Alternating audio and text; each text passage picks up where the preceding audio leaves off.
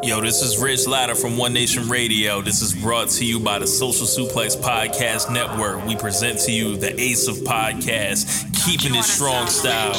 Let's go. It's the Ace of Podcasts, keeping it strong style. Covering New Japan, they ready to hold it down. Jeremy Donovan and the young boy Josh come and hit a job out in Barrio the Frost. From the Tokyo Dome over to the G1. Social Suplex is the network where we can get it done. I'ma and let them have it, cause this is just an intro. Keeping the strong style, six stars from the get go, boy.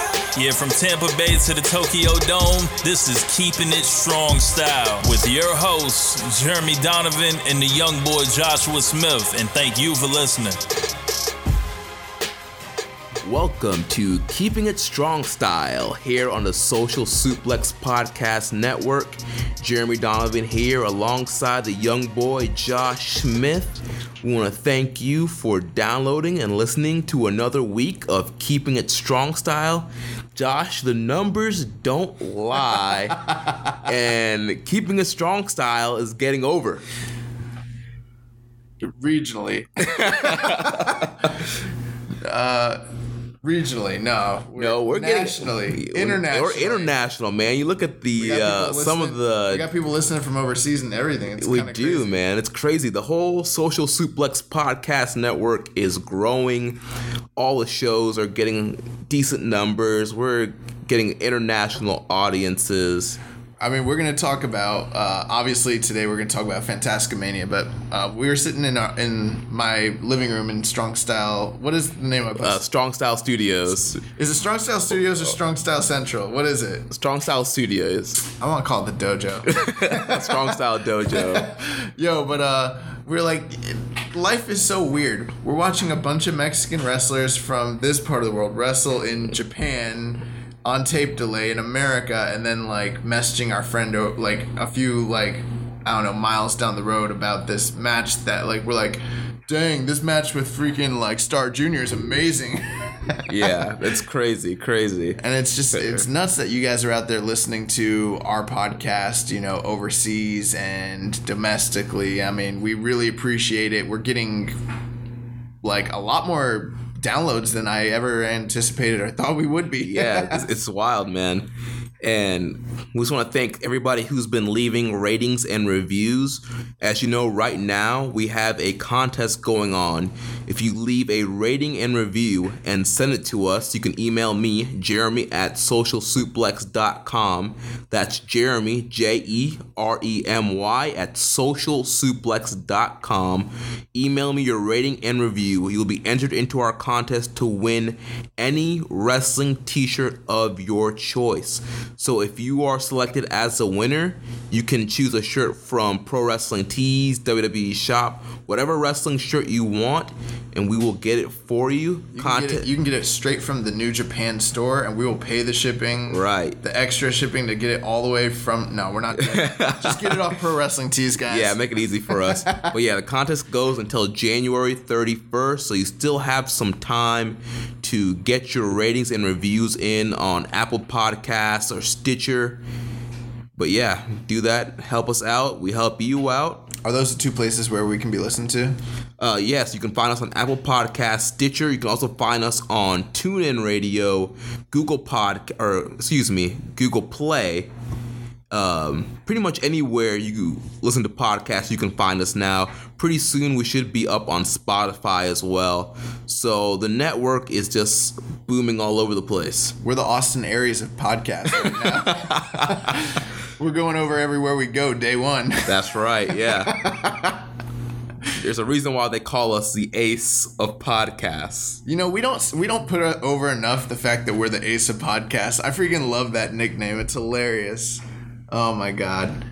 So what are we getting into today? All right, so we're going to be covering Fantastica Mania Night 1. Um, by the time this podcast drops, uh, Night 2 and Night 3 would have happened. We're going to cover those on next week's show. So tonight we're just going to be mainly talking about uh, Fantastica Mania Night 1. Josh, what was your overall thoughts on the show? I was pleasantly surprised. Um, I expected the show to be fun, and I expected it to be like very, you know, good because they always are every year. But I mean, they're always kind of like throwaway matches, and it's not anything that you really have to see. But uh, it seemed like those guys went out and kind of put out the extra effort this year, and I mean, hey. If Rich Rich Ladd is out there listening, this show was made for that guy. Yeah. nothing but flips and, And no selling. this uh yeah, this card was awesome. Um even like I don't know, where do you want to start? You want to start at the Yeah, top? let's You start start at the bottom? Like We'll start from the bottom and work our way up to the top. started from the bottom, now we're here. And uh, I have to admit, this was my first time watching Fantastica Mania. Um, so was your first time watching CMLL? Pretty much, I mean, I've seen these CMLL guys in New Japan before and Ring of Honor shows, but I've never watched a full CMLL show or Fantastica Mania. So Yo, we're gonna mess up and start doing a CMLL podcast. I know. Keeping it lucha style. yeah. The Lucha Libre Express. I get to name yo. I get to name the next podcast. We have another one after this that's lucha Base. I'm gonna name it something dope. I don't know what, but Okay, so uh, Fantastica Mania Night 1, January 19th, opened up with Fuego versus Akamora. So me tonight, me and Jeremy, we were at Wing House, and we're sitting there, and uh, Rich was supposed to come watch the show with us, but he kind of bailed out because he f- said he's feeling sick. Next thing I know, I get a text message. He's like, "This Fuego Okamura match is raw," and I was like, "I know why it's raw because there's just flips." Flips and no selling. But um, nah, nah. This match was really cool. Um, you know, Fuego came out there looking like uh, Mexican Macho Man Randy Savage, riding this This like dragon thing, right? dragon. Yeah. Puff the Magic Dragon. Now, one thing I will say before we get started, uh, kind of reviewing the matches, something that did really deter my interest in the show, and I know it affected you as well, uh, Jeremy, is just the freaking copyrights on the music. Yeah.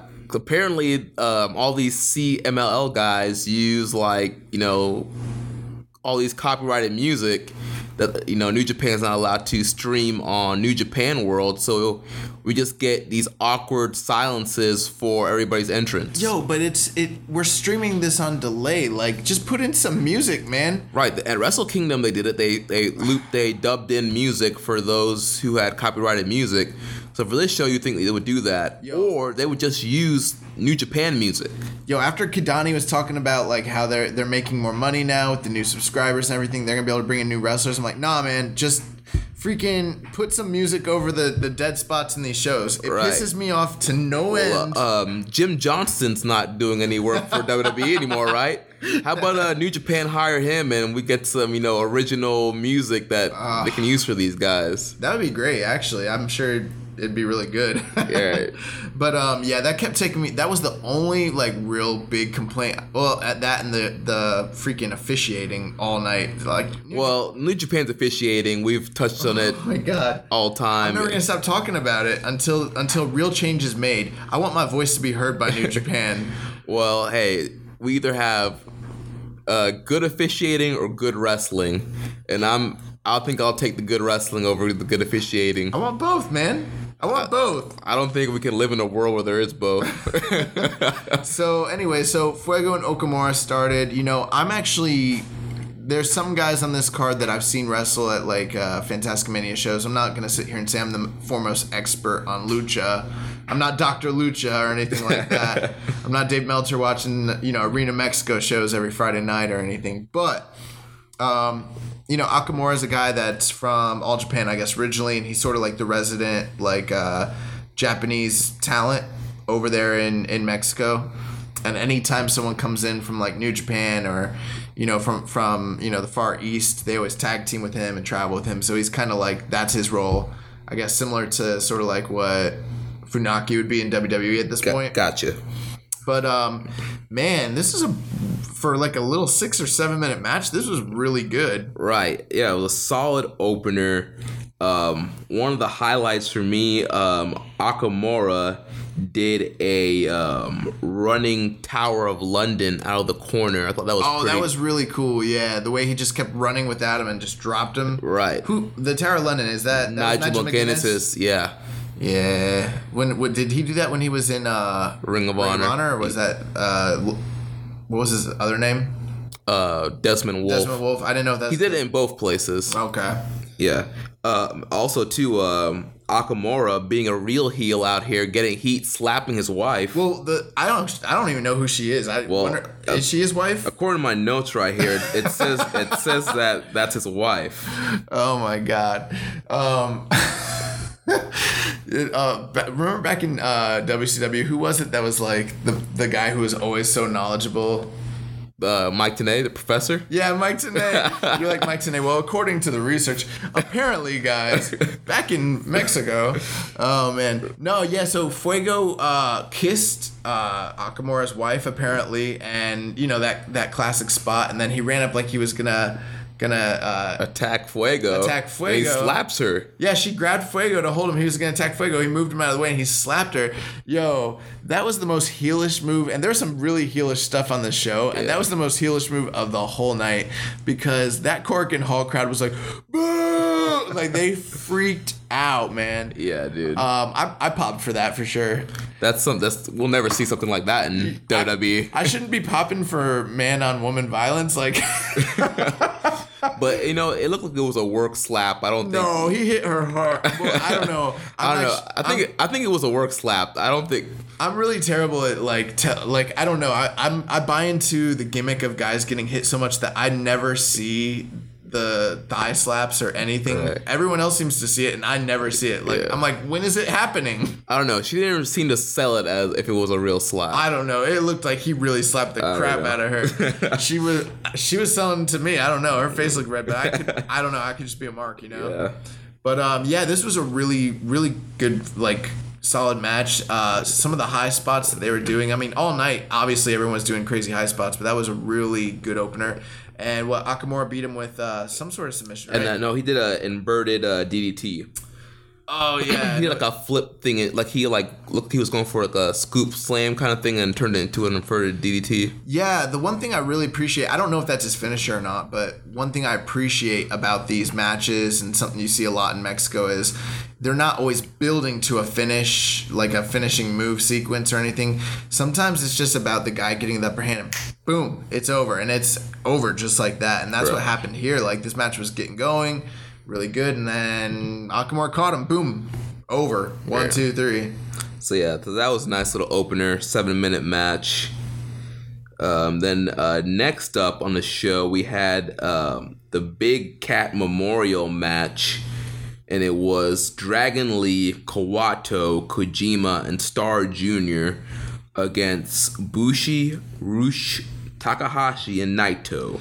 So who who is who like was that Big Cat's family that was in the ring when they first came out? Yeah, so apparently the woman that was in there, that's Big Cat's wife. Is it Big Cat or Wild Cat? or Black Cat? I'm excuse. Black Cat. Yeah. Oh man, we're live and everything, and you're messing up, man. You're making me look bad.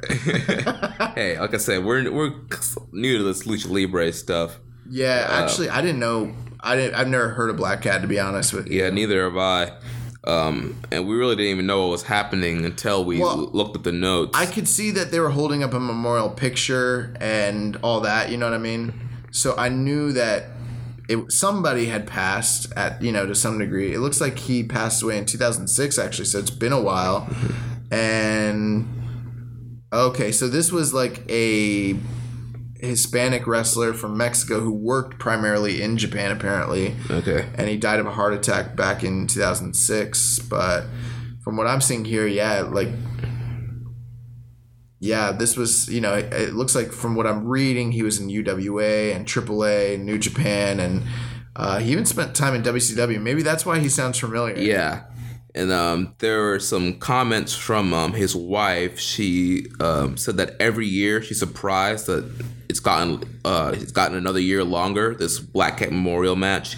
She thanks everyone for coming and hopes that next year all the Mex- Mexican stars will be back again. gotcha so they do this annually then Yeah, that's nice that's a little feel good moment there definitely. and uh, this match was awesome Dude, this match was great, hilarious. Like, I said something in the group chat where I said I think this is the most fun like Naito's had all year, and uh, James Yeah. being a douchebag was like, man, we're 19 days into the year. What are you talking about? Dude, Naito's out there in a hoodie, an LIJ shirt. Top of the match, he jumps the commentator. I want to know who that commentator is and why he attacked him so viciously. Like, yeah. They beat the crap. I think that's one of the worst like beatings I've ever seen a commentator take. Like from wrestlers, like it was really bad. yeah, yeah, dude. Naito jumps this man, and then he, he picks him back up, sits him back in the announce chair. No, then- no, no. Remember he uh he took one of the young boys' shirts off, or maybe it was Kawato's shirt, and he started choking the dude, straight Justin Roberts, Daniel Bryan style. Right. And then dragged the man, and then like Put him back in his chair, put the headset back on, and then jumped him again. No, no, no. Before he jumped him, the dude got pissed. oh yeah, and, like he tried. He, up- he fired up. Yeah, Yeah, he tried to fire up like he was gonna do something, and Jeremy's like, "Is "This guy a wrestler?" And I was like, "I, I don't know." I, I was like, "No," but I don't actually know if that's true. Like, Yeah. could have been. Uh, and then like the the dude like turned around like he was gonna go back to his chair, and just Naito jump yeah, dude. jump zone. Speaking of jump zone, Star Junior got jump zone Yo. majority of this match. Yo, they killed Star Junior in this Dude, match. Roosh rips Star Junior's mask. Roosh was out here stunting on these like people. Like it's crazy. Yeah, he rips the mask, and then Lij just worked Star Junior over for the majority of this match. I mean, they really ripped his mask. Like yeah, like tore it off completely. Like he had to get a new mask. They had to bring a new mask on and everything. Uh, and I don't know why, like, something about a guy getting his mask ripped off is so, like, That's disrespectful.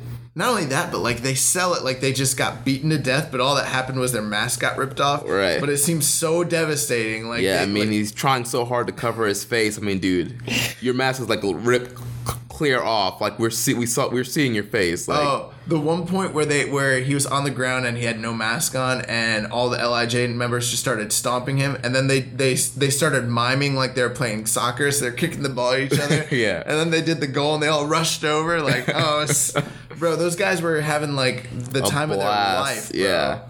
Oh man, but yeah, this was a really of all the multi-man matches, this was probably the best one of the night. Everybody got their stuff in. We saw like really great sequences with Bushi and Star Jr. and Dragon Lee. Oh man, Drag- when the Dragon Lee and Takahashi sequences were going, I was like, oh man, I want to see these guys fight right. forever. and those man. guys have a storied rivalry from um, Takahashi's time in CMLL, and then that's rolled over into New Japan with Best of Super Junior And G- Ring of Honor. Ring of Honor, yeah. So. It's a long rivalry going there. Hopefully, we'll see a, another one of those matches this Dude, year. If if I had my way, every year at Fantasticamania, the main event would be Takahashi and Dragon Lee. Just like run it back Every, every year. fight forever. Fight forever. Let's just do this. both these guys. Both these guys. Oh my god. yeah. But yeah, um, some other things like yo, Roosh was oh yeah, Roosh Kojima were just going at it. Yeah. Uh, the sequences, what what what does he call his chop? I'm not sure what what it's called. The machine gun chop. I yeah, that's what I that's what I usually refer to as like the machine gun chops. and it was just awesome. Uh, obviously, th- those guys have another match coming up um, later on in the tour, so they're building on that. But uh, that was awesome. And then, yeah, I mean, Naito didn't really work too much in this match, but he's just running around like being a douche heel to people, just doing like the most douche. I mean, he wore his hoodie for like the whole match. yeah until like the very end. He had took it off and he's kept the shirt on. the one point where Roosh was getting over on uh, Kojima, and then he did the uh, Tranquilo. Yeah. And then Naito's like, "Oh, I gotta get in there," and he Yeah, did it too. yeah. And they like, double tranquilo. um, I just sat there watching this match, and I was smiling, like laughing about how how fun it was. And I looked over at Jeremy, and I was like, I literally never feel this way watching WWE. Like never. I was like, I never feel this way. Like it's crazy, like how fun and entertaining wrestling can be when it's done right. right. Yeah. And so, what kind of ended up happening at the end of this match? Like, obviously, it was a cluster, and everyone was flying around. Right. You know how Lucha. Well, actually, it's Lucha and New Japan. They're multi-man matches. People just come in and out with no tags. Yeah, It's actually a rule in Lucha Libre that you can do that. In New Japan, I don't know what the rule is. People just do whatever they want. Well, the the lucha style rule in in Mexico is that if the legal man leaves the ring, then then anyone else can, from the team can come in, and they'll be the, the first guy comes in will be Don or like deemed the uh, the legal guy. Um, so they weren't really following that rule necessarily. They were still following tags. That was a little different. There's no two out of three falls matches here. Whereas if you watch Arena Mexico or you watch CMLL or AAA, almost all their matches exclusively are uh, two out of three falls matches. Where these were all one falls. So that was very interesting, especially Right. since we had some title matches. Um, so yeah, so coming to the end of this match, um, Lij isolated the baby faces, and Bushi ended up in the ring with Kawato, and uh, Bushi locked in the deadly Boston Crab and turned it into a single leg crab. That And, young boy finish. and uh, Kawato tried his best, but he had a tap. we sat there watching it too, and I was like, "Oh, this is gonna be it." And Jeremy's like, "No, he's not gonna tap." He's like, "He's got fighting spirit." Which he, he fired up for a little bit and was firing towards the rope, but then Bushi transitioned to a single leg crab. And then I was like, "I told you, it feels good to be right all the time." You know, uh, you were on the SMC Wrestling podcast a couple weeks ago for their Wrestle Kingdom review, and I know Caleb keeps trying to rebrand you as a vigilante and give you a gimmick. but if you ever do get a new gimmick besides a young boy, I think it should be like Doctor uh, Puro or something like that because you see you get all these predictions, you you have the vision. It's my third eye. oh my god. Uh, so yeah, so, Kawato taps out. Kawato was this his last show? No, Or no, no, He's gonna be on all the shows. Okay. but uh, yeah, obviously we've talked about before. He's going to CMLL to do his excursion after this, so that's really exciting. yeah. Um, and then after the match, because there's this ongoing like feud, mini feud during this tour, Roosh attacked uh, Kojima. Yeah, he he hit Kojima's knee with a chair. Yeah. Um, they're gonna face each other on Monday's show. Now, if you watched last year, he they did a very similar setup for the match with him and Mystico, and he beat the.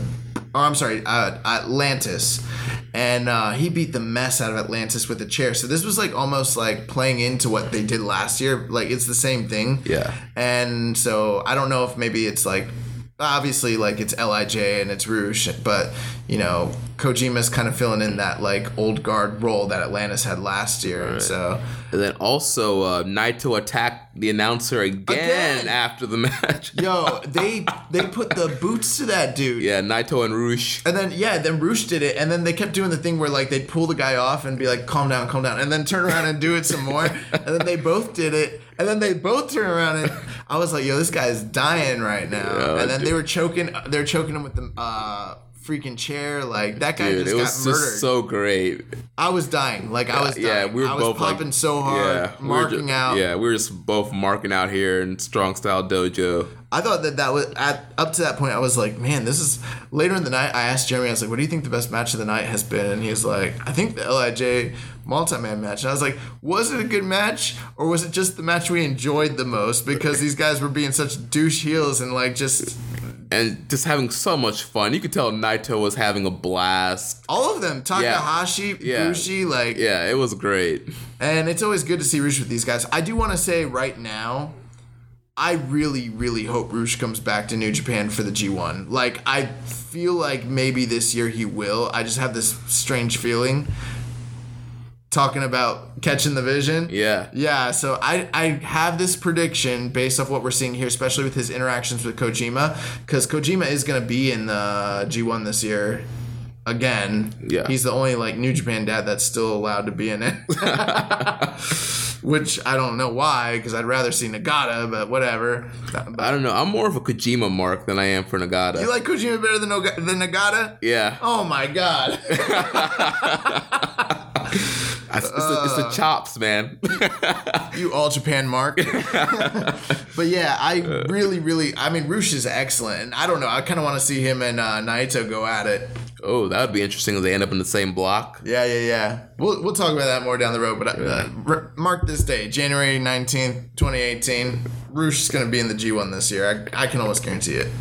All right. Next up, we had the team of Atlantis, Drone, Mystico 2, and Volador Jr. taking on Barbario, Barbario Cavernario, Puma, Disturbio, and Ultimo Guerrero.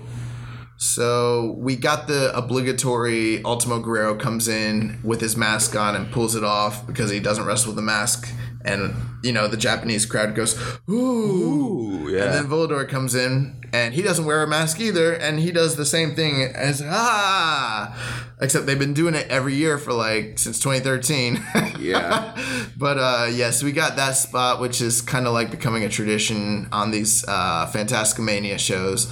Um, this match was also very good. Uh, I didn't quite enjoy it as the match before, um, but I mean that's just because Lij's antics are awesome. But for the in-ring action, I mean these guys, like Volador and Drone, those are those dudes, bro. And Mystico, oh my Yeah, God. dude, there was a lot of great offense in this match.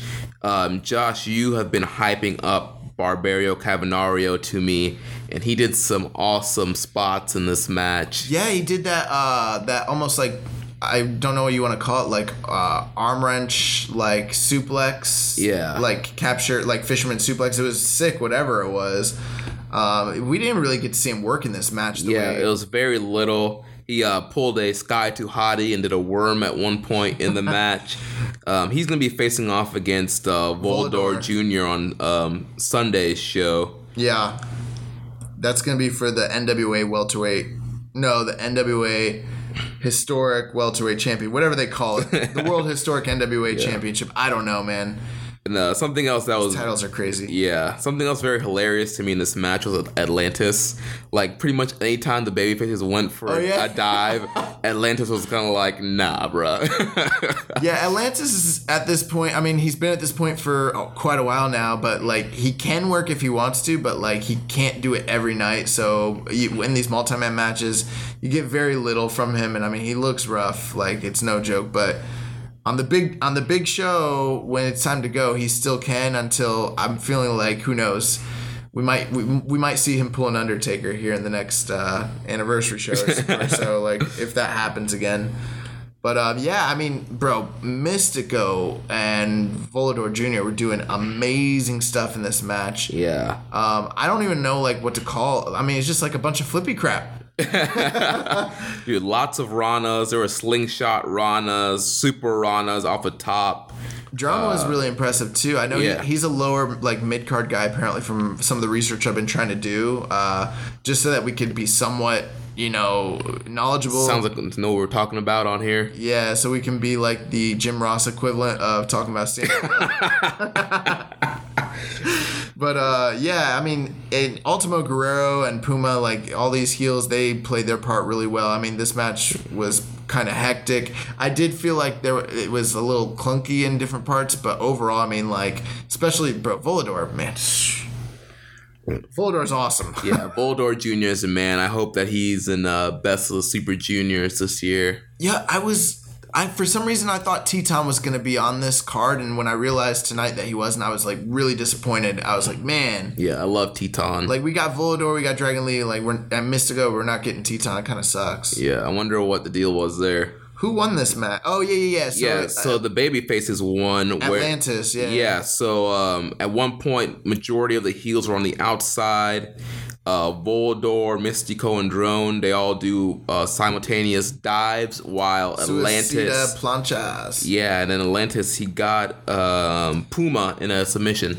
Yeah, I don't know what he calls it, but I've seen him use it. Uh, it's like a, uh, it's like the Argentine backbreaker sorta. Right. But it's his finisher, and I mean, usually in Mexico when he gets guys in it, they sell it like it's death, and they tap almost immediately. I mean, yeah, the, the tap was very immediate. Yeah. he, was up in the hole for like not very long, few seconds, and the and they called it. It might be also a situation where maybe he can't keep guys in it for too long anyway. so like they might have to tap that fast, like just out of necessity at this point. I don't know. But um, yeah, I mean that's like usually in Mexico, if Atlantis gets you in that in that hold, it, you're done basically. Uh, the his finishing move is called the Atlantida. It's the spinning backbreaker rack. So that's like that's his finisher. Yeah. Gotcha. So that was good. Yeah, and then uh, up next we had the CMLL middleweight title match. The champion Angel de Oro against Cuatrero. Um, this was another very good match. It was good. Good. it, it wasn't like even up. I didn't think it was quite up to the same level. Actually, yeah, it was. stuff. Well, this match it was kind of slow in the beginning, to be honest, and uh, they were working over. I think Cuatrero was working over Angel de Oro's knee, and then at one point in the match, he just totally forgot that his knee was hurt and started flipping and flopping all over the place. And then towards the end of the match, he started selling the knee again. Yeah. So. The, the, yeah, you're exactly right. It was funny how like he didn't sell the knee. like at first, it was like he got killed on the knee, and then he didn't sell the knee at all. And then just at the very very end of the match, all of a sudden he started selling the knee again. Like and I was like, what? Where would that come from? Right. Uh, but the crazy thing here was Angel de Oro came in as the world champion, uh, and he lost the title to Quattro, um, which most people didn't expect. Like a lot of titles don't change on these uh, Fantastica Mania shows, and you know, quite frankly, these titles don't get defended that often. So you don't see a lot of title changes when it you know when it comes to especially when they're abroad so it was quite like it was from what i understand an upset and it was kind of surprising to see Quattro go over Right. And um, something, the title change here also helped um, add some drama to the last two matches, which were also title matches. So the crowd was like, oh, we saw a title change. You know, maybe we'll see two more title changes hands. yeah i mean this was um something else that i you know that I thought was interesting is if you've ever watched these Fantastica Mania shows, you're probably used to the first two nights being a lot of multi-man matches, and then the final night being the the main. And usually there's like one singles main event each night, but on the final night you usually get like three title matches or three big matches that are all singles that they've kind of built to over the course of the tour. Whereas on this night, this was the first of three title matches that we got, which is very very different. Um, from the way they generally do things. So that's been, I think, and you pointed out earl uh, when we were talking about it, Jeremy. You were talking about the tag tournament. That's right. They're doing the Brothers Tag Tournament on the last two nights of this tour. Mm-hmm. And as I mentioned earlier, we'll be covering that in next week's episode. And on a side note, it's very interesting that the middleweight title changed hands on a single fall match because in Mexico they generally almost always do two out of three falls matches. Um, so I mean, especially for a title match. Well, I wonder if this could be used to set up the rematch where uh, Angel de Oro can be like, hey, man, you didn't beat me the traditional way. I want my rematch. Yeah, I was telling Jeremy like in in Mexico, if they have a singles match, they call it like a dash match, and to them like that's a gimmick. right. That's crazy to think. Like over here in the States, uh, two out of three is a gimmick for us. yeah, so like over there they're like, oh, we're getting a singles match, one fall. like they love it. Yeah, they have a reason to chant one fall over there. Yeah. Uh, Uno.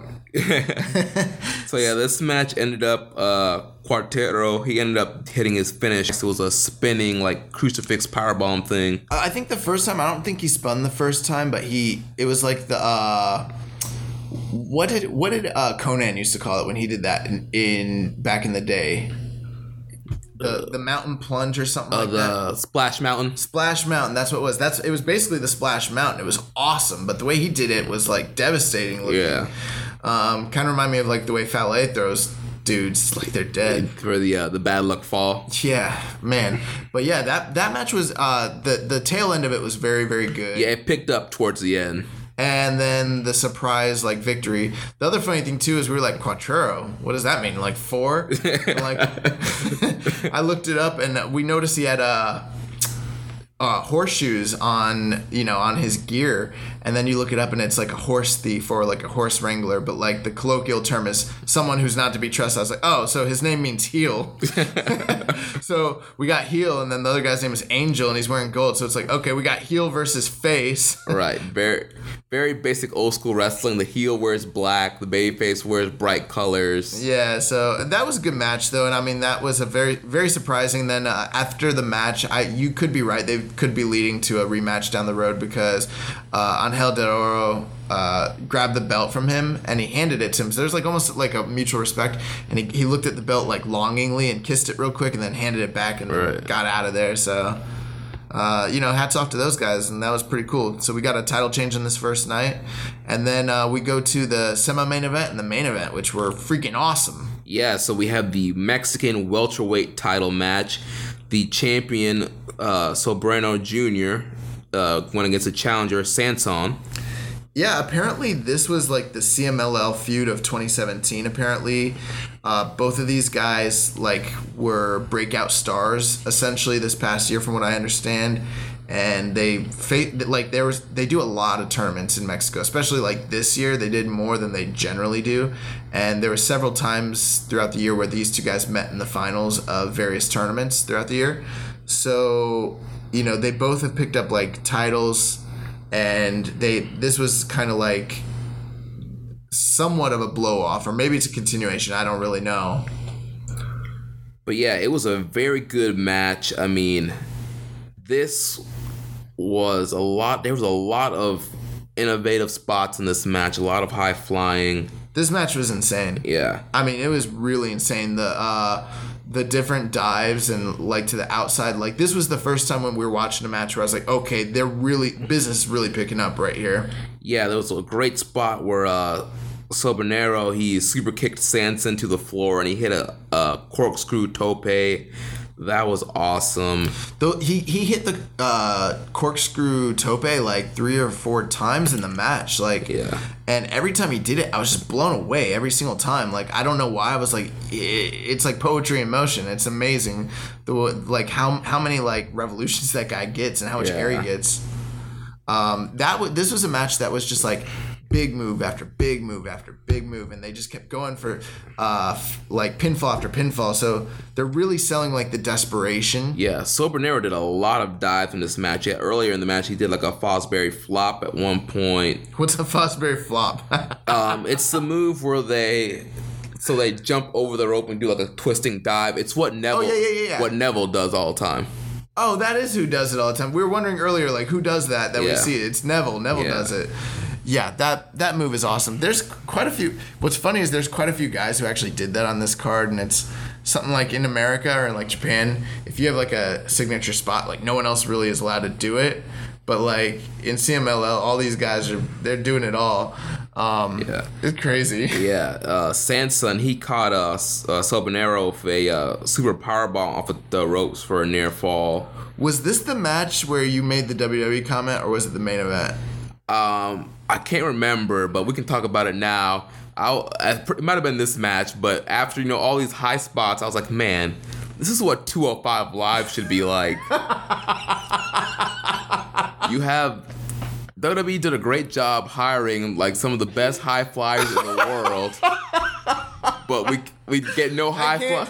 I'm sorry, I can't stop laughing at how ridiculous that statement is because it's so true, but never gonna happen. That it's almost ridiculous to be like, this is what 205 Live should be like. Right. I mean, you have a guy like Gran Metalik who's Oh my god. calls himself the king of the ropes, but he has to spend the majority of his matches selling his knee and not flying.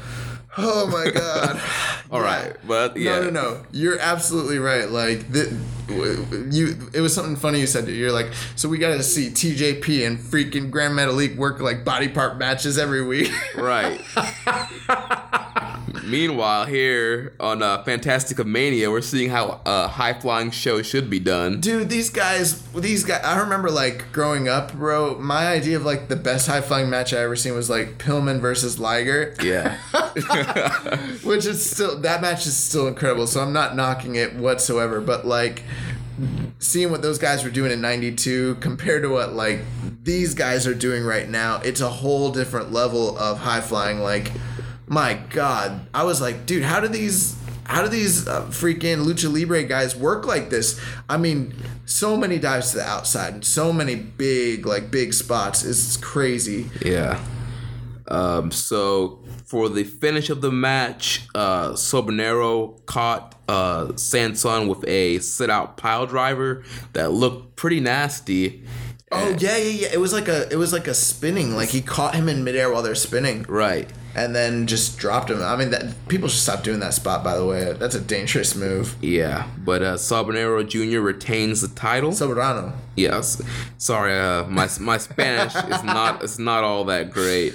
Uh, mine's not either, but I can walk into like any like little bodega and like order food at least. I, I know what they I know Hey, what the but food you, is. you got the blood though. You got, you got the Spanish blood in you. um, But yeah, yeah, but fun fact, I failed Spanish two twice in high school, back to back. Like I had suck at foreign languages. yeah, man. Um, but hopefully, both these guys are back for Best of the Super Juniors. Also, You know, fun fact while we were doing research because and actually I knew this from a while back but I forgot about it. I've had this obsession with trying to f- just figure out what's the world title in CMLL. well, and here's the thing: for me, like I had no idea like what the, the title scene looked like in CMLL. you didn't know they had this many belts, did you? No, then you as soon we started doing research before we watched this, and you were telling me about all these historic and NWA and middle middleweight, welterweight, light heavyweight, heavyweight, world champion. I'm like, Yeah, so let's just like take like I thought WWE had too many belts. Like, Yeah, no, it's crazy. So then, like, so originally CMLL was like the designated. I mean, they're the oldest promotion in you know Mexico, and so at one point they were the NWA's designated like. You know, they remember the NWA, and the NWA World Champion would actually go there, just like he would go to All Japan and you know Puerto Rico and all that. But as part of the partnership, they were granted NWA titles because they were one of the only NWA members that actually had weight classes. So they had the NWA light heavyweight title, the NWA middleweight title, the NWA welterweight, the NWA lightweight, all that. So they the NWA titles were their belts for a long time, and then eventually they they broke off from the NWA. And actually, the company was EMLL originally, and then their governing body is CMLL. Technically, they are EMLL, just like New Japan is New Japan, and CMLL is like the IWGP. Yeah, it's the governing body. But over time, it kind of everyone just started calling it CMLL because I don't know. It, it, it was too similar and too close, and it was easier. It, and they they kind of go back and forth about which one they are. Sometimes they re- reference themselves as EMLL, and sometimes CMLL. Anyways, in the '90s, they broke off. I believe it was the '90s. I could be wrong, but they broke off and formed their own world titles. But then they kept the NWA belts, but the NWA stopped recognizing those belts. So for years they had the NWA belts for these different weight classes and then their own world titles. But going even further back, they had Mexican national champions who these were belts that were like recognized historically all throughout Mexico when lucha libre was more like regional and there was other promotions and stuff and they were defended you know everywhere. But over time those Mexican national titles at one point they were exclusive to AAA but then they and actually I think one of them still are but the majority of them are now in CMLL and they're just defended there. So you've got the N, you had the NWA titles and then the world titles and then the Mexican national titles but then the- uh, back in 2006, Blue Demon Jr. started NWA Lucha Libre and forced them to give all the NWA belts back. So then they're like, all right, well, we're just going to replace them with these new belts called the NWA World Historic titles. And so they're like supposed to be the same lineage, but they're really not. And they don't look like. Any, so it's really confusing because they got like three or four and then the other they've had other secondary titles and then they got trios and tag titles and you know they got like six weight classes yeah, so it's just completely. it's like boxing yeah, it's completely overwhelming to try and keep up with all the titles and champions. and then none of them are actually important like literally for instance like this belt the the one that uh soberano holds the mexican welterweight championship in theory it is one of the most it's first off most people don't realize it's the oldest active world title still around today it's from like the 30s basically and it's still going and it it is like extremely important. Like almost every major star in lucha libre has held it. Like going back to Gory Guerrero and you know uh, El Santo, and then like Rey Mysterio and Konnan and like all you know Paraguayo and all these different guys. El Dandy, like they all held it. And then, um, but now like, and it still is important, but like you know I don't know. The world titles, the titles don't mean as much because in Mexico, it's all about when when a blood feud is really boiling, and what draws people and what people turn out to see is hair versus hair, mask versus mask, or mask versus hair, like a bet match, uh, lucha de apuestas. That's what it's all about. And it's kind of weird to me because I'm all about world titles. You know, I'm Right. Yeah, we're all about ti Yeah, I I'm mean, about the lineage. You want to get the belt and beat everybody. And and like AAA used to kind of be like this, but they just were like, you know what? Screw this. We're gonna unify some of these belts and have a mega championship. And they've had that for a while, and it works out for them. Yeah. And like in CMLL, if you're the world champion, you're like a geek. it's weird. It's weird. Yeah. So uh, that was pretty interesting. So then we continue on to our main event. Yes, the uh, CMLL light heavyweight title match. The defending champion Niebla Roja against Gran Guerrero. Nice man, you said that really well. Thank you. Uh, I, I, need to, I need to redeem myself. So yeah, so these two guys have also feuded uh, in the past year, and like you said on the previous show, they headlined the anniversary show, which uh, at the time they were both seen as like mid card guys, and so people found it as to be like an underwhelming uh, main event, but it actually ended up being fan- a fantastic match and elevated both guys. And this is the first time I, I believe that they've actually like fought over a title. So um, you know, Niebla Roja lost his mask, I think, this past September to Gran Guerrero. So this is kind of a chance for him to. Is he going to, to in defending his belt? Is he going to lose something again to the same guy who already took his mask and identity, or is he to, you know, defend his honor and his pride here in you know in Japan? So this match um, started a little slow, but well, I mean, it kind of wasn't completely slow. You wasn't slow. um, you know, Roja. He, It wasn't like Angel de, Ro- de Oro versus Cuatrero. Yeah. Um, you know, Roja he goes for a flip dive and Guerrero catches him power bombs him on the floor.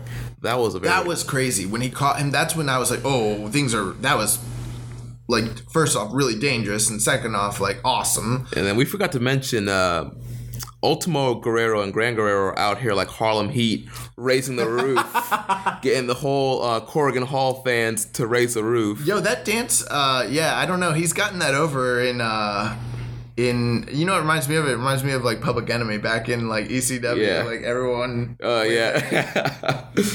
uh, but yeah, so uh, yeah, Guerrero was out here getting everybody raising the roof. This, you know, these were like spot fests. I guess essentially like these top two matches. Yeah. But really good ones. And uh, something I loved about this match, um, they hit big moves and they would go for covers immediately. So you had big move cover, big move cover, big move cover. It gave it a fight feeling. These guys were really trying to win. I like that sometimes better than the big move in WWE or you know in a lot of North American promotions and then the long sell and then the cover the like crawl over to cover Right. and then the kick out.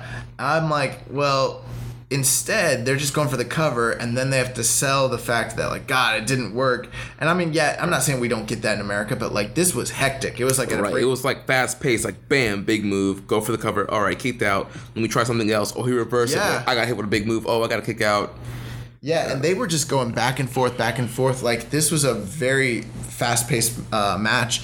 It was very similar. Like when we got done watching, I was like, "What was better, the Soberano and Sanson match or the Roja Guerrero match?" And Jerry's like, "I don't know." Yeah, I mean, yeah, they were both uh, very good matches. Um, essentially like another thing here too is this was another you know world title match because it's for the CMLL light heavyweight championship and now one thing to keep in mind from the way it's been explained to me is that the the most important title is whoever the biggest star is and which one he's holding at that time. So it is kind of a situation where you know the, the title doesn't make guys in, in mexico the, the guy makes the belt. But that being said most people recognize this as being like the premier belt in uh in CMLL so that it's kind of interesting that they're headlining the first night with this. And these guys were just really treating it like it was this major prize the way that they were trying to put each other away they were risking risking it all in this match. Well, you know what? Guerrero didn't take his shirt off. I feel like that might have been his undoing. he didn't take it as seriously. I don't know. He didn't take it seriously. Like he didn't take his shirt off. Yeah, he was pulling Naito. Uh, Jeremy thought he was trying to get his merch over. Yeah, I mean that's that's why you wear your shirt in the match. get get the merch over, brother. Let them know uh, what what what they can buy and where to buy it. Oh my god. Um, This so- this match was really really good. I now I'm like now that I've seen it, I'm like I've got to see the anniversary show match because I heard it was very very good and this match was really awesome. And I mean, the the crazy thing that kept happening that was different about this match than any other match was how many times they went to the top turnbuckle and did stuff that I've never actually seen guys Right, do. yeah. So towards the end of the match, um, Guerrero got uh, or Roja uh, gets up with Guerrero and hits like a Michinoku driver kind of thing off the ropes for a near fall. Uh, Assuming that was Guerrero that did that. Yeah. Uh, Guerrero hit Roja with that. I guess they call it the Grand Guerrero Special. He did it off the top rope for a near fall. Then uh, Guerrero went back up top, but then Roja reversed and did a double chicken wing slam off the ropes. I liked the part where uh Roja like jumped up on the ropes like he was gonna do a Frankensteiner and Guerrero caught him and stalled and lifted him up like he's gonna powerbomb him and then still got uh freaking When- Franken like Hurricanrana anyways. Right. That was really cool. What was the thing that he did where it looked Oh. like he was gonna pile or uh it looked like he was gonna tombstone him. Uh, yeah, Roja he set Guerrero up on the top, and he was um going to uh, Bro, it was scary. I don't know what Guer- Roja was going for, but it ended up where Guerrero lawn darted Roja off the top, like a jumping lawn dart. I don't even know if I'd call. Yeah, I guess it is a lawn dart, like just into the middle of the ring. But he had him in the like in the tombstone position from the top rope, and I was like, oh my god! Like, Yeah, we thought he was gonna do a tombstone from the top. I mean, deep down in my heart, I probably should have known he wasn't. But at the same time, the way it looked, it was like, God, he's about to do You it. You never know. and then he lifted him up, and it was like, what is he doing? And then he just threw. Lawn darted him. It was, yeah. it was really cool. Um, but yeah, this match was. How did it? How did this match end? so the finish was the uh, double chicken wing slam off the top. Oh yeah, so you were mentioning that Michinoku driver. That Michinoku driver, the super Michinoku driver off the top should have been that finish. Yeah. that was. That should have been the end. Like, Yeah. fr- the the fact that Roja kicked out of it, like, I'm buying into the kayfabe of it. Like, this guy's superhuman, bro. like, I don't know how he survived that. Like, he's amazing. He was, and then he followed up, hit that double chicken wing slam, and got the pinfall over Gran Guerrero. The only criticism I have about this match was when Soberano and Sanson finished, like ended, it felt very satisfying. Like that made sense. This is the end. This one did was still very good, but I was like, when it was finishing, I was like, oh, they should keep going. Like they're on track to have like a historic match here. And then it just ended, and it was like 16 minutes. I'm like, dude, they could have gone another four, five, six minutes, and I would have loved it. Yeah. Um, that's my only complaint is this should have gone a little bit longer because it was very good. And I, for me, I actually, I'm really torn on it, but I think I prefer. I don't even want to say prefer, but like for me, the match of the night's probably the main event, just because the main event style, and they were doing some really crazy stuff. Yeah. I, I don't know. What would you say? Yeah, I think I'll, I'm leaning towards the main event, but I mean, both of those title matches are both They're about equal. very good. Yeah, they're about equal. This is one of the best like top uh two matches. I mean, um Kamaitachi versus Dragon Lee, you know, two years ago was a, a near match of the year contender and like four and it got four and three quarters. So it's not like these are the best matches I've ever seen at Fantastica Mania, but this might be the, one of the strongest top halves of a, a Fantastica Mania card I've ever seen put together. And it's kind of interesting because there was n- almost no New Japan guys tonight. Yeah. I mean, who who was there? Uh, Kojima, the Lij guys, Kojima, and Lij, and and, Kawato. And Kawato. And that was it. And that was, they were all in the same match. Yeah, Every sing- all the other matches were straight CML. straight CMLL guys. They're letting these dudes rest up for a new beginning, I guess. Yeah, I mean, because they have two New Beginning shows this month. Then there's the Road to New Beginnings in February and New Beginning in Osaka. Yeah. So I mean, I don't know. What was your thoughts overall just on the card? Overall, I thought it was a solid card from top to bottom. A lot of great action. Um, I was very satisfied with the end of the show. I mean, I'm not gonna sit here and say like you're a lucha mar- like or a lucha novice or anything. Obviously, we both ha- have seen lucha libre a lot, but I mean, this was probably like one of the first like full lucha like shows that you've sat through. Like, what were your impressions? I mean, um, like our brother Rich, I can be a mark for flips and dives. And so I definitely enjoyed seeing all the innovative offense and all the dives and flips were very cool. Um, and it makes me more curious to find out uh, more about a lot of these guys. And maybe, who knows, maybe I'll start watching some Arena Mexico. Oh my god! hey, listen.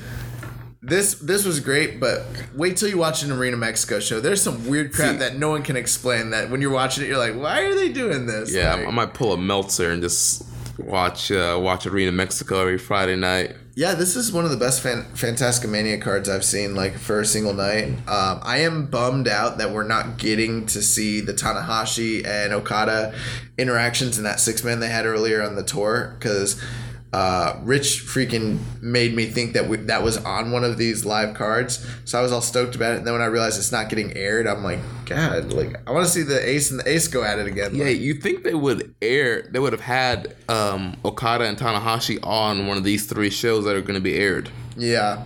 So I mean, um, we already did like we ran down the cards, you know, for these next two nights, and we're gonna do some more coverage on them. But a couple things just uh, taking a look forward after the first night. Um, let's see here. So obviously we have the uh, the tag tournament that we talked about that's coming up. Um, the main event though for Sunday night is going to be Volador Jr. versus Barbaro Cavernario. And after the multi-man match, Barbaro Cavernario came out and cut a promo on Volador Jr. and said he's going to be the new NWA World Historic Champion. Um, from what after, I wasn't aware of this, but after doing like research, apparently like two of the best matches of the entire year in Mexico and in Lucha occurred between these guys last year. Uh, it, specifically, I heard the match in June was supposed to be amazing. So that makes like those are two guys that I love. And I said before this whole when we reviewed it the first time that this is the match I was most looking forward to. But now like my anticipation for it has gone from like here to like to like here. Same here. I'm very excited for that match. Also, Dragon Lee Mystico versus Cuatrero and Sanson is gonna be really good. Like after seeing like all the crap that those dudes did tonight, like I mean, dude, Cuatrero and Sanson, that's an awesome team. Yeah. dude. I didn't really realize that they're brothers, but now I'm like, oh man, that like that's gonna be a freaking flippy fest right there. Yeah. And then uh, I don't know. We've got the other stuff. I mean, they're they're they're still building up um, the Lij versus Kojima and Atlantis and Kawato. We're gonna get Kushida Sunday night. Uh, Taguchi's gonna be in action.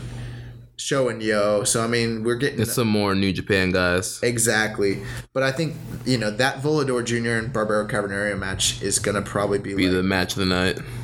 it might be match of the entire tour. Or yeah. Yeah, I mean, hopefully, I mean, I don't know. Dragon Lee and Barbaro Cavernario let me down a little bit last year. They had a perfectly fine match, but it wasn't blowaway. But I'm hoping because I like Volador Jr. a lot that that that that one's really really good. And then even um, Angel De Oro and Niebla Roja against the Guerreros should also be very good. Yeah. So now that we've seen these guys in action, you've seen De Oro and Roja and the Guerreros and then Dragon Lee Mystico, Quattro and Sanson. What's like what are you what are you seeing like projecting how that tournament's gonna go? What's your like what are you excited about, you know, between those two matches? Um. Oh, I'm definitely excited about the Volador Jr. title match on Sunday with uh, Barbario. Um, I de- Barbaro. Barbaro. Excuse me. Work on my Spanish, guys. um, I think the uh, Guerrero brothers. I can see them being in the finals of this uh, tournament. Um, and I think um, That probably makes the most sense. yeah. And I'm looking forward to seeing what all these guys are doing. I mean, um, we saw Drone and Star Jr. um, in that eight man, and I think them against Disturbio and Puma should be an interesting matchup. Yeah, those are all guys lower down on the cards, from what I understand. So them getting to work a bigger show like this and being in the opening match, I assume they're gonna work probably really, really hard to stand out on this, you know, show. Yeah. And then uh, you know we're gonna get Akamura and Yo against Fuego and Sabarano. That's probably gonna be awesome too. Yeah. And then uh, Dragon Lee and Mystico. Um, I exp- I think yeah they'll end up facing the Guerreros. Look, you, you mentioned that prediction also. Yeah, I mean that was my prediction, but it's not anything like crazy. I mean, I just out of the two face teams like Niebla Roja and Angel De Oro, I don't see them headlining the final night over Dragon Lee and Mystico. I mean, it's Dragon Lee and Mystico; those are two big names. Well, I mean, it's not the original Mystico, but I mean, everybody knows the gimmick of Mystico. Dragon Lee's very well established in New Japan, and then everyone in Japan knows the the Guerreros. I mean, that final makes more sense to me. And then I could see because they're gonna have a uh, the losers bracket, you know, go against each other. Yeah. Angel De Oro and Niebla Roja against Cuatrero and Sanson is probably Makes a lot of sense. makes a lot of sense. Yeah, and I think Dragon Lee, Mystico, and the Guerreros probably tear it up. That Oh, that match yeah. gonna be awesome. Yeah, it'll be great. And then, is there anything on the last night that like? Well, I think Kojima and Rush. The fact that that's a singles match is very, very interesting. And uh, I don't know, Rush is awesome, man. I think he's gonna beat the crap out of Kojima. he's gonna lay the New Japan dad to rest. oh, we get Liger that night, and Tiger Mask. Oh, and obviously it's Kawato's final match in New Japan before. That's he right. He goes on excursion to CMLL. Him and Atlantis, I'm kind of like that's. uh, well, him, him Atlantis against Gato and Barbaro Cavernario. Sure, that will probably be like a special moment, but I don't know how good of a match that's. Gonna Yeah, that's yeah, that's well, that's in the middle of the card too. So that's yeah, you're kind of like your break match right there. Yo, look at this. Bushi, Takahashi, and Naito against Drone, Soberano, and Volador. Oh my gosh, dude, that match is gonna be insane. So yeah, and then um, you know, Jerem- we haven't seen Taguchi yet, but Taguchi usually does this like Egyptian god pyramid. He's called he calls himself Pyramid Taguchi, and he wears a mask like he's a luchador, but he only covers his eyes. And then like when people try to pull his mask, he does the gimmick like he's getting his mask ripped, but he's Here's only- my thing: Are we gonna see that, or are we gonna see masked horse? we're not seeing masked horse ever again. horse was it horse mask? No, it was mask. Well, the English trans, it was a masked horse. Oh, I don't know, but yeah. So we're looking forward to this. This first night was really good, and hopefully the next two nights are just as good. Um, I'm excited. Yeah. really, really good card. Yeah, same here. And um, we'd like to hear what you guys thought about the show. If you watched it, because we don't think many of you will. Well, if you if you didn't watch it, I highly recommend you do go watch it and then tweet us at Ki Strong Style and let us know what you thought about this show. And now we're gonna jump into the news section of our show. Um, first thing we want to talk about is the sellout of the new beginning in Osaka. You know, on that card you have Okada defending the title against Sanada, Goto defending the Never title against Evil, and Will Ospreay defending the junior title against Takahashi. That sold out the Edion Arena four weeks in advance.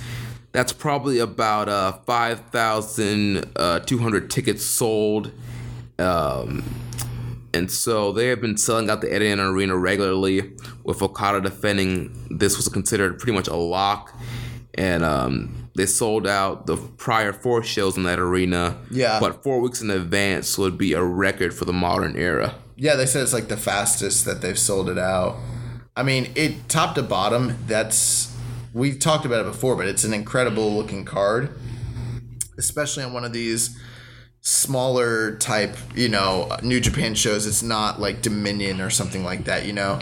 So Okada against uh, Sanada. I mean, that match is going to be awesome. And then you're getting Evil and Goto, and then you're getting Hiromu and Ospreay. I mean, those are the three main like top matches. Plus, I think we're getting the tag match uh, between Shonyo and the Bucks on that same card, right? Um, no, I believe that's on New Beginning in Sapporo, night two. Gotcha. Oh, but we are getting Yoshihashi against Naito that same night. Right. And yeah, you're right. But still, I mean, those top four matches, I mean, that's the most star studded, you know, card of the entire tour. Plus, we're gonna get to see Yuji Nagata uh, break Kitamura's arm. Oh man. So I mean, yeah, I'm not surprised that it sold out, but it's it is like a kind of a big deal that it sold out so soon. So I mean, that's very newsworthy, and it just shows you how like coming out of was Wrestle Kingdom and the the incredible 2017 that New Japan had, how they're just riding this wave of momentum right now, essentially. yeah. You know, Yeah. So I mean, that's awesome. And then, um, you know, Bill Goldberg, um, is going to be going into the WWE Hall of Fame. But the real big news about Goldberg is that he was in talks with New Japan for a short term deal. And this was, you know, picked up in The Observer and uh, Sports Illustrated. Yeah. So I woke up. Um, when did this break? Was it yesterday? Um, I think it was, wasn't it? I think so. Yeah, so I mean, I wake up early in the morning. I've told you guys before that uh, Might have been Wednesday, actually. could have been. Yeah, you know what? You're probably right. But I wake up early in the morning trying to like scour the internet for like, you know, the new like new Jap- or like yeah like New Japan related like news for you guys. And then I saw this like little snippet in Sport. I didn't even see it on Observer. I saw it in Sports Illustrated, and they were like, yeah, uh, Bill Goldberg was in talks with New Japan before he signed with WWE to do the Hall of Fame, and I was like, what? Dude, yeah. When I read that, I was, mine was blown. I, I was just like, what would he do there? so I mean, I don't know. Let's since we're on the subject, like, what do you think this entailed? What do you think was talked about? I mean, obviously we're speculating here, but this is kind of like some fun, like fantasy, like Right. Well, obviously, he saw the success that Jericho had, and he probably heard about how much money Jericho made, and so he wanted to come in and do the big shows. Um, Apparently, that's what it's gonna be for. It's just like big show. I don't know if it's to wrestle or big show appearances, but yeah, like Yeah. the big shows. I mean, if as far as match wise, I mean, personally, I would like him to go against somebody like Ishii and have like a five minute What, strong style killed? match. And get murdered by Ishii. Yeah. My God, like this, this is a this guy's a father, bro. he has a family.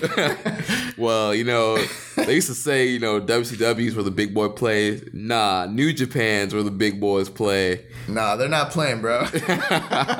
Especially Ishii. That dude's not playing. Let's. If you want to book Bill Goldberg a match, put him in with Toru Yano. That's what you do there. Like Oh, protect this man, make him look good. Yoshihashi. Uh, no, oh my God. You know what's crazy is like, uh, I've never watched any of these matches, but Bill Goldberg had five matches in Japan over the years. Uh, with Japanese promotions, not like you know touring with WWF or something like that. But he in 2002 and in 2003 he did tours with All Japan.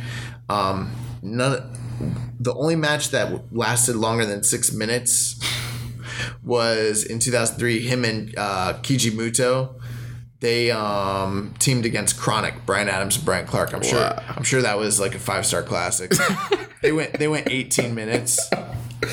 Can you imagine oh that? my gosh. In 2003, can you imagine that match? No, I can't. Bro, remember when those guys came to WWF and had that match with uh, Undertaker and like Kane? Yes. Oh my! And it was like voted like match. It was one of the worst matches in history. Yeah. So I'm sure this was just gold. He also wrestled. I'm Rick- sure uh, Goldberg carried the load in that match, right? Goldberg Goldberg squashed Kojima in four minutes, bro. Dude, In 2002. That's ridiculous. Yeah, and he, this was all in All Japan, and then he also beat Taiyo Kea in three minutes fifty six minute, three fifty six seconds, and then he also wrestled Rick Steiner.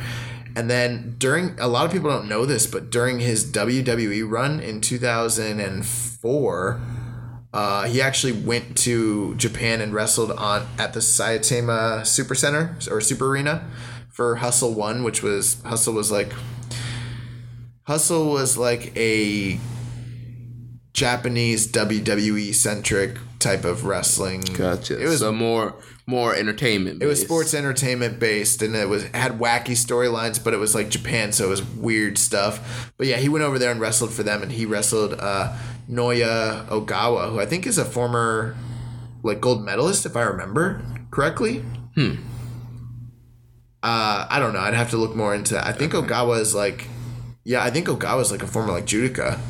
But anyways, yeah, they wrestled in Wrestle One. I also heard a rumor he was supposed to go over there. I don't know if he was supposed to wrestle Mick Foley. I think he was supposed to wrestle Mick Foley in, in Hustle, or maybe it was that he backed out and then Mick Foley re- replaced him. But uh, Mick Foley definitely had a match in like 2004 that a lot of people know about in Hustle against uh, Kawada from, uh, from All Japan. I didn't know that. Yeah, and Kawada like kicks. this is like this is like right around the time after like he wrestled Orton, Yeah. like around that same time. But it, he didn't put on an Orton performance. he didn't put on what was that backlash? I believe so. Oh, Yeah. that match is awesome. yeah. But yeah, so I mean, um, Goldberg coming to New Japan. The thing that I'm like, obviously, guys, we know it's not happening. He signed a deal with WWE For the Hall of Fame. for the Hall of Fame, and uh, typically that entails like a long term ish like deal with other like appearances and exclusivity stuff like that.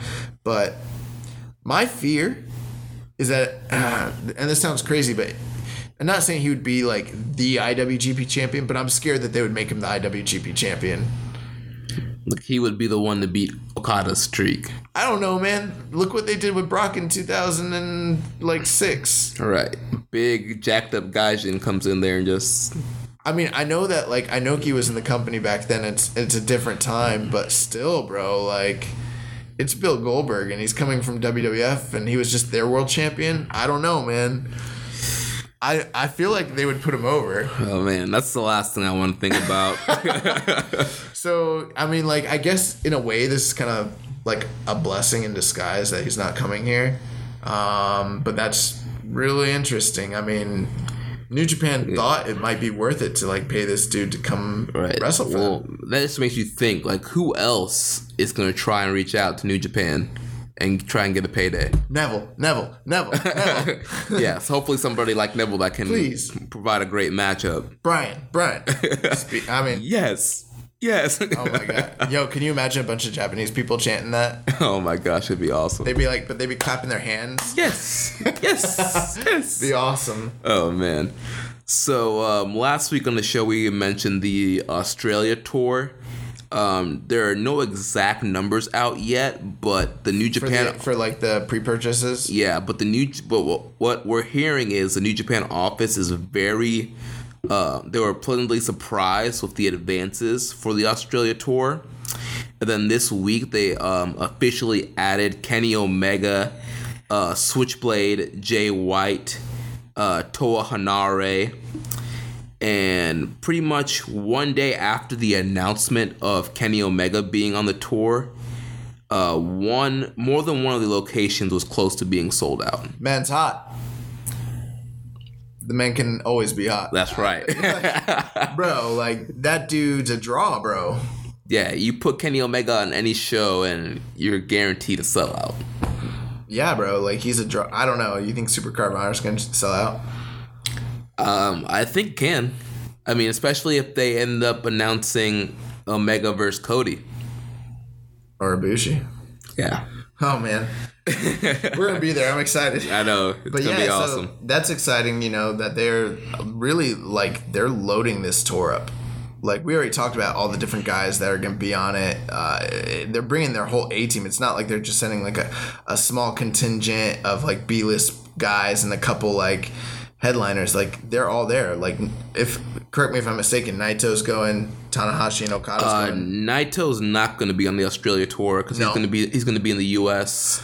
doing his uh, the tour that we talked about. That's right. Right. But everybody else, all the other, They got Okada, they got Omega, they got Tanahashi, and pretty much everybody. so it's going to be a great tour. I wonder if they're gonna air any of that on like New Japan World or anything. I hope so. I mean, they aired that uh, one match with Okada and Slex, so I'm, I'm hoping that they would air this.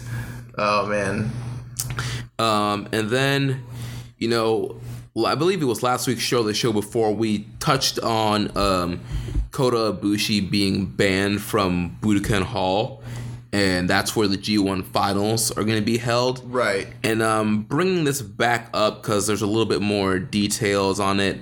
Um, Tell us what Uncle Dave said. yeah, so Dave Meltzer of the Wrestling Observer um, asked around about the ban still being in effect, and he was told that it should all be worked out. Oh, Yeah, so I didn't. I did not know that. yeah. But uh, he says for for some reason, if it can't be, then he probably wouldn't be able to do the G one this year. That would suck. That would really like. That pisses me. Just the thought of like not having Ibushi in. Oh my god, that would suck. Yeah. All right. And I mean, we've talked about this before. Like Ibushi, um, he's never really been in like the final, like the finals or like the final four uh, Of- of the G one. I think he did. Oh yeah. I think he was in the finals against uh, Nakamura. Okay. Maybe maybe I'm wrong, or that might have been the semifinals. But I mean, he's never really been pushed as a top top guy because of the whole contract situation. So he probably wouldn't. Well, this year, you know, he's been being pushed more recently, but so it'd be interesting even if he would be considered to be in the finals. I mean, I would. uh I don't know. I don't know if he. It's really G one is one of those things where everybody thinks they can. uh Everyone thinks that they can um predict it. You know what I mean? And I'm one of the guys who's like, you know what? I might be able to predict who's gonna win it, but being able to predict like who's going to be like in the finals, it's so hard to do. You know what I mean? Right. Or like to. I actually, what I just said doesn't make sense picking a winner and projecting a winner that's one thing but projecting like how the tournament's gonna play out Play out, yeah. it's like it's like trying to like predict like the the end like the sweet 16 or like the final four like Right. um having like your whole bracket be right and all that it's really really really really hard you know Yeah, um, I also um, have the exact date of that Ibushi match from Budokan Hall with Kenny Omega. It was actually on my birthday, August 18th, 2012. The show had 10,124 fans. yeah that So, that match is supposed to be incredible yeah, so look that up, guys. August 18th, DDT show from two, uh, 2012. Kota Ibushi and Kenny Omega. The match where Ibushi gets banned from Budokan Hall from doing the moonsault from uh, the balcony. Okay, I was wrong. You know what? The Nakamura and Ibushi match did happen in the G1 climax at, uh, at G1 23, but it was on like the fourth day. I just remember the first time I saw that match thinking that, like, it's so good, bro. Believe it or it. I know you've seen their Wrestle Kingdom match, of course, we all have, and it, it's a classic. This one's a classic too. And I remember watching it, I and thinking it was a finals match but it's only day four. Uh, that match is awesome. But yeah, so you, you're probably right. I guess Ibushi never has actually gone to the finals of a of a G1. So, yeah, it'd be interesting to see how, if he's going to be able to be in, in it this year and uh, how far he goes. It's actually really interesting, um, you know, that you bring him up. This is something that that SES Scoops was reporting about the other day regarding Kota Ibushi. Um, this past weekend, he worked shows for uh, Riki Choshu's Pro- Proud Produce Power Hall 2018, and he actually like worked the shows with 102 Degree Fever. Wow. Yeah. And so they were. They, he wrestled at uh, Korakuen Hall. He teamed with uh, Gota Hashi and Riki Choshu, which why Riki Choshu's still working in 2018. I don't know, um, but they defeated uh, Daisuke Sekimoto, who I think we're gonna see him at at Wrestle or yeah at WrestleMania, which I'm excited about. Oh, nice. uh, Taka Michinoku and Tatsumi Fujinami. Another guy. Why is Fujinami wrestling in 2018? Dude. And um, they're actually going to air that show on Samurai TV in Japan. But yeah, like uh, they were talking about like you know Ibushi had 102 degree fever, and this dude was still doing golden triangles, and uh, he did the sit, sit out last ride. Like kind of crazy. Yeah, that is really crazy. and they said he probably had the flu. Like so, they're like, yeah, it's probably good that a lot of those wrestling fans are wearing those masks. Mask, yeah. But yeah, Oh, that's man. like, the, yeah, that dude's crazy. Remember last year when he uh, lit those fireworks off on his chest? Do you see that video? Yes, I did. What was that about? Dude, I, there are so many Ibushi videos that come up that I ask myself, what was that about? Yo, Rich, what's up with your boy, bro? Can you just tell us, bro? We love him, but we just want to understand him. We're not judging. We just want to know. Oh my God! What other Yeah. news you got, man? Um, I got the uh, Access TV schedule. So um, this past Friday on January 19th, they aired the uh, Never Gauntlet, um, the final match of the Never Gauntlet, plus highlights of the other matches. They showed the tag title match with uh, Killer Elite Squad against Li or yeah Lij, Sanada and Evil, and Suzuki and Goto, uh, hair versus hair. Then Kota Ibu- Ko- Cody versus Kota Ibushi and Tanahashi versus Jay White will air on January 26th. Omega and Jericho will air on February 2nd. Okada and Naito will air on February 9th. And then the key angles from New Year's Dash will air on February 16th. I keep telling myself that I'm gonna watch these Access shows, but after watching Wrestle Kingdom twice, I'm like, do I have it in me to sit through and watch these shows? You know, Josh, I'm in the same boat. I'm like, they're they're all recorded on my DVR. I'm like, I should probably watch these access shows, but, But you're not watching it to watch it because you already enjoyed it twice. twice, yeah. You're just watching it to hear someone else different talk at this point and Right. maybe see. The only thing that, that the one thing I will say it's really nice is I wish New Japan. I mean, we all have wish lists. I wish New Japan World would get like actual HD or you know high def quality because it's coming in. I think it's like 720 right now Yeah. And you know WWE comes through like crystal freaking clear. That's the one thing when you get to watch New Japan on uh, Access and it's like you know high high def like on my 4K TV, it's like it's better actually. But then you know you don't get to hear Cyrus, so All right, so that that's your Access TV schedule for you guys that watch it on Access. Young boy, did you have any other news? Yeah, so I mean, there's a couple um, different things to talk about here. Obviously, um, some of the big news that's coming out this past week uh, Ricochet and War Machine. So, you know, Ricochet is a former IWGP Junior Heavyweight Champion, he's a former Best of Super Juniors, uh, you know, tournament winner. And War Machine being also two-time IWGP champion and well known throughout the Indies. These guys are indie darlings internationally big part of New Japan. Uh, they're both officially gone. We knew they were leaving, but it is now confirmed they are at the NXT. They they arrived at the Performance Center for WWE this past week. So um, whether they go to NXT or to the main roster, no one's really sure, but it's confirmed they are part of the universe. so that's like that's official. Which um, I don't know. What are your thoughts on that? Um, on one hand, I'm very excited for those guys. I mean, WWE, regardless of what we think about the product all time, they are the pinnacle of the industry, and everybody's goal is to get there. So I'm happy that they're able to achieve that goal and be able to make more money.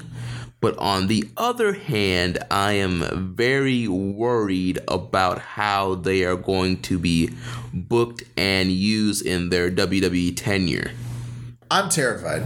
I mean, on the one hand, War Machine's War Machine and Ricochet's Ricochet, and these guys are so talented that if they are in NXT, I'm like, yo, NXT's NXT's about to be lit for like six months. Here's the you thing know? I'm not worried if they're in NXT. Yeah, I'm worried what happens when they're on the main roster. I don't know. I just there's a part of me where I was like, I never actually feasibly ever thought that like Prince Devitt would not get over in any roster. And after seeing what's happening right now, and you know, wrestling fans can be melodramatic. We see it all the time where guys who are top stars go through lulls, especially in a new environment.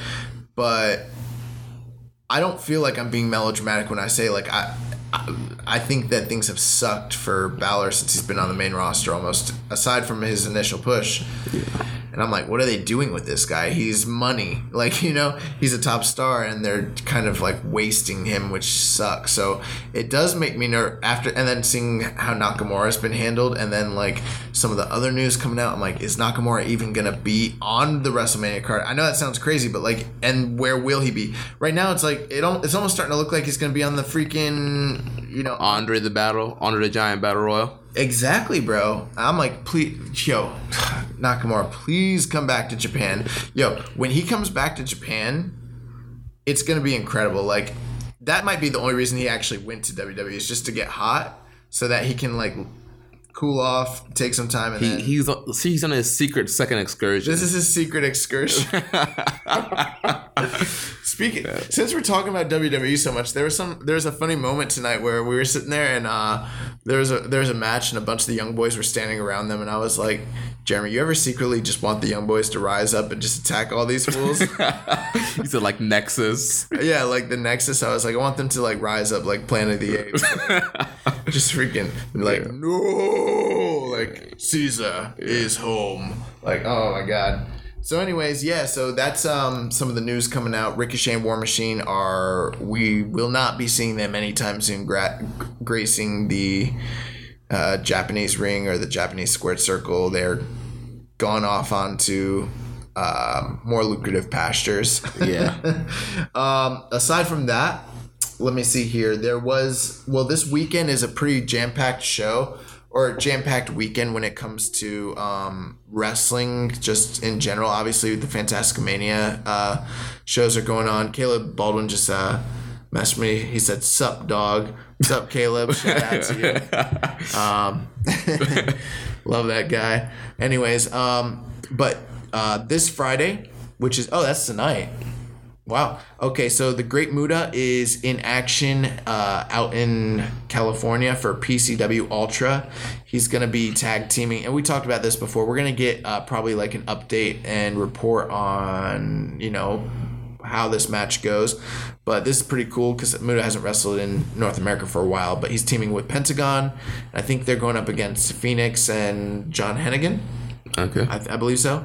Um, also, uh, Pete Dunne and Will Ospreay wrestled in IPW this past uh, week. Yeah, we talked about that. That that match was happening last week, but apparently it, they had a double count out. which we should have probably predicted because almost every like champion versus champion match from the 80s like ended the same way so it's kind of a, a callback to all those great like you know harley race versus superstar or like you know uh, Ric Flair versus Rick Martel like all those great like world title versus champion versus champion matches Yeah, we really haven't seen like much reports about the match, star ratings, gifs, videos. Dude, I've been looking. I mean, I've seen stuff on like Instagram where fans are posting photos with them and their belts, but like, and people are saying it was a great match, but this is starting to feel like the last battle of Atlanta. Like, like it's gonna be years before we see this thing. Like, I want to see Pete Dunne and Will Ospreay wrestle. Like, what the heck? right? Which which promotion? This was IPW. IPW, yeah. Dude, IPW should have sold this match to the WWE Network and New Japan World. The crazy thing is that there's, uh, yeah, sell it to both of them. Yeah. Yeah, and get it on both networks. Yes. then you and then dub over the like have each commentary team like dub over the commentary for it. He's like, I, yeah, they're uh, they're on that Fanam. Finesse, yeah. what does he say? Uh, he's like, he's like, I, he's like, I've con- uh, combined